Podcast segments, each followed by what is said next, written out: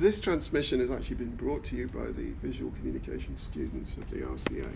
And our theme for this afternoon was The Internet Wants You Dead, which I know is a slightly alarming statement, but I wanted to draw people's attention to the fact that we tend still to think of network technology, and network practices as somehow being utopian, uh, somehow being a, a, kind of free market uh, cognitive approach to problem solving. And I wanted to uh, underline, not just to be malicious or mischievous, but, but to prompt a more broader understanding of the history of, of communication practice in the 19th and 20th, 21st century. The relationship between network communication and military strategy and military planning. Um, which we're now seeing flowering in the form of cyber warfare or the use of um, things like Twitter and Facebook as, as one CNN an analyst called it recently, tools for social warfare. So that was the, that was the basic um, display that I was, I was laying out for the students. And Liu, your response was?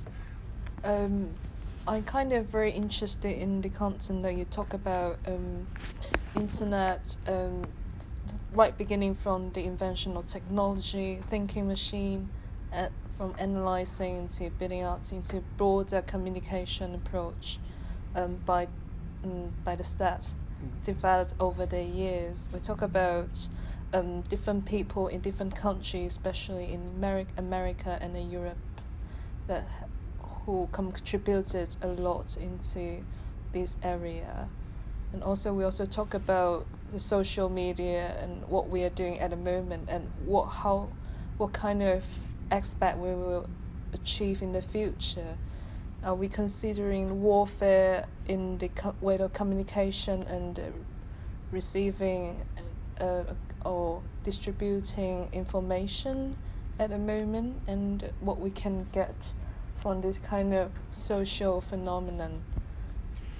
Yeah, I think, I mean, in a sense, I was careful not to talk about the future. Okay. Um, what I was saying may have sounded futuristic in terms of the idea that social media are actual weapons and that there is a, an information war going on at the moment, mm-hmm. which is about social division, which is about weakening our belief in the governmental democratic social systems that we're part of um, that is very much aligned with what has broadly been referred to as culture wars.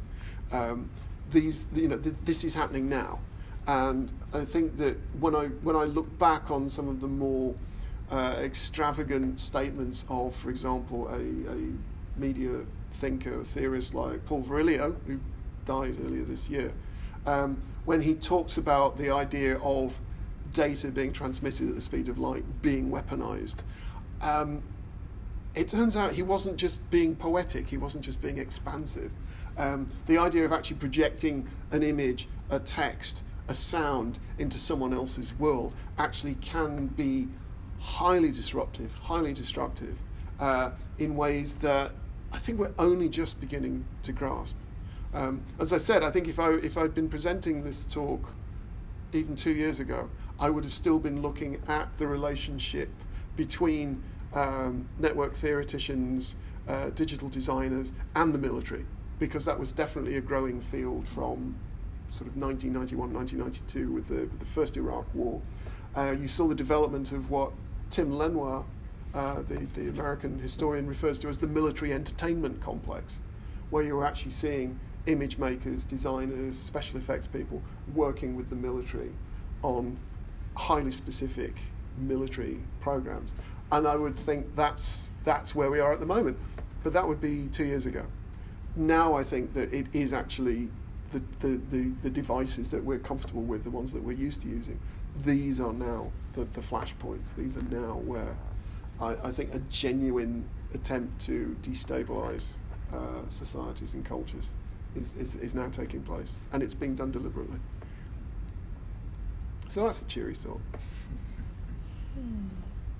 But also, I didn't want to. That's why I begin with Ada Lovelace, and why I begin with her, her vision of uh, something that a, a, a, vision of reality, which is much more about how interconnected we are, how we all do influence and shape and change, and and and have, have a fundamental relationship with each other. Um, and while I think distance has shifted um, our uh, perspective uh, on what communication is. Like communication is now taking place instantaneously in real time over enormous distances, which means that we are further and further removed from our audiences or from the person we're communicating with, which also allows for the introduction of uh, how can I put it, a shifting identity.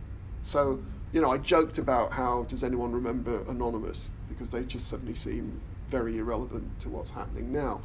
But I think, and this is something I always warn myself about and other students as well, is that because something looks obsolete or doesn't really seem to fit in our time anymore, it looks a bit dated, that's no reason why we shouldn't examine it. Quite often, you can find some really interesting things in stuff that just feels a little bit past its sell by date. And I think for me, the, the fascinating aspect of Anonymous is its the anonymity the idea that this in itself could be, uh, shall I say, a weapon? Shall I say something that could be utilized to political ends or social ends? That the idea of refusing your name, the idea of giving a false name or giving no name whatsoever, of actually becoming part of a connected group that suddenly seemed really, really threatening and really mysterious. And I remember observing at the time that the people I felt most suspicious of when it came to Anonymous were the ones that were claiming to be authorities on it. You know, why? How? how why, you know, how can I trust you as an authority on this? You know, I would have thought that the very, the very fact that you can claim to be that suggests that you actually have no relationship with this, with this collective consciousness, this collective identity. So yeah, it seems a little dated, but that's no reason why we can't sort of still get some useful information uh, out of it. But yes, it does seem like it's from a different era now. And also, I think, sorry, I, I, uh, the other thing I'd like to add is that, you know, I, I, I love people like the Phone Phreaks and I love organisations like Esalen. I like, I like the people who, who sort of attempt to create a, a, a kind of counterculture within an existing system uh, I love the fact that they're open to experimentation. Quite often, um, I mean, most of the hackers I've met, the thing I like about them is that their, first question is, what else can this thing do? Like, these are the ones who actually start to sort of push the actual limits of what technology can do by saying, well, what else can we use it for? Um, you know, the phone phreaks, they pick up a phone and say, what else can we use this for? What else can we do with it? Oh, yeah, actually, it's just a big computer. How do we access it? What else can we do with it? Uh, how, what kind of communication can we create? They helped create the kind of uh, ground, if you like, the, the, common ground for the kind of communication practices that we have today. At the time, there were a bunch of annoying 17, 18 year old kids um, who were messing with, the, messing with the phone. But I think what they, what they opened our eyes to and what they, what they uh, gave access to, you know, the, the, the hackers that came after them, they're really where technology lives, not, not at Apple, not at not, not in the established black box communities, but the people who sort of say, what else can this do? Let's find out. I think the kind of black box technology can also be something inspiring to the new younger generations to create their own ways of communicating. Uh, you're going to have to elaborate on that just a little bit. Um, um, for example, if we want something not like Apple, because mm. Apple brings us lots of convenience at the same time it mm. controls it in some way that you have to go to apple pay for mm. example um, if we want something more convenient for us mm. with less control in some way that we hmm. probably develop something not apple but hmm. probably watermelon or lemon hmm.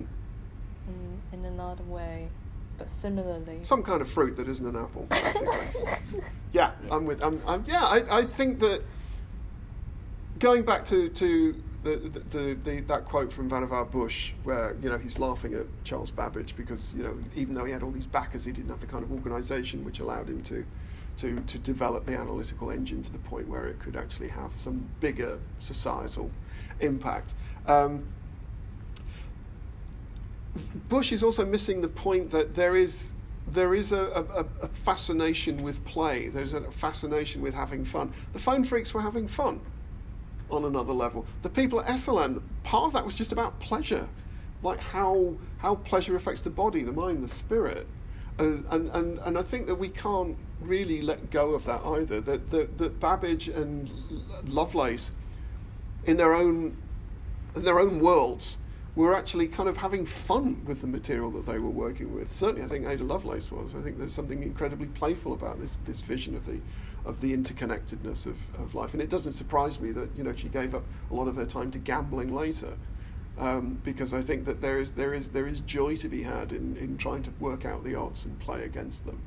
Um, and so again, that's another reason why although the talk might have seemed pessimistic on occasion, I, I still actually don't feel pessimistic. I actually feel quite optimistic about our, our, our, our sheer inventiveness, which I think still has to be something that's bound up in the development of something which is still, as someone pointed out during the discussion, is still relatively young, still relatively new, although we can trace its antecedents back into the 19th century. The phenomenon itself is still new and it's still evolving and it's still developing and at the moment it's going through a bad patch but uh, you know I don't see why it should always be there. But as I said in the, in the in our discussion there are some really serious policy decisions have to be made some really serious work has to be undertaken um, because I think a lot of the thinking is just totally uh, irrelevant. You know they, these are not neutral platforms. They never have been. Should we wrap it up on that? Yes yeah, thank you very much. No, thank you. Thank you very much, and to you as well.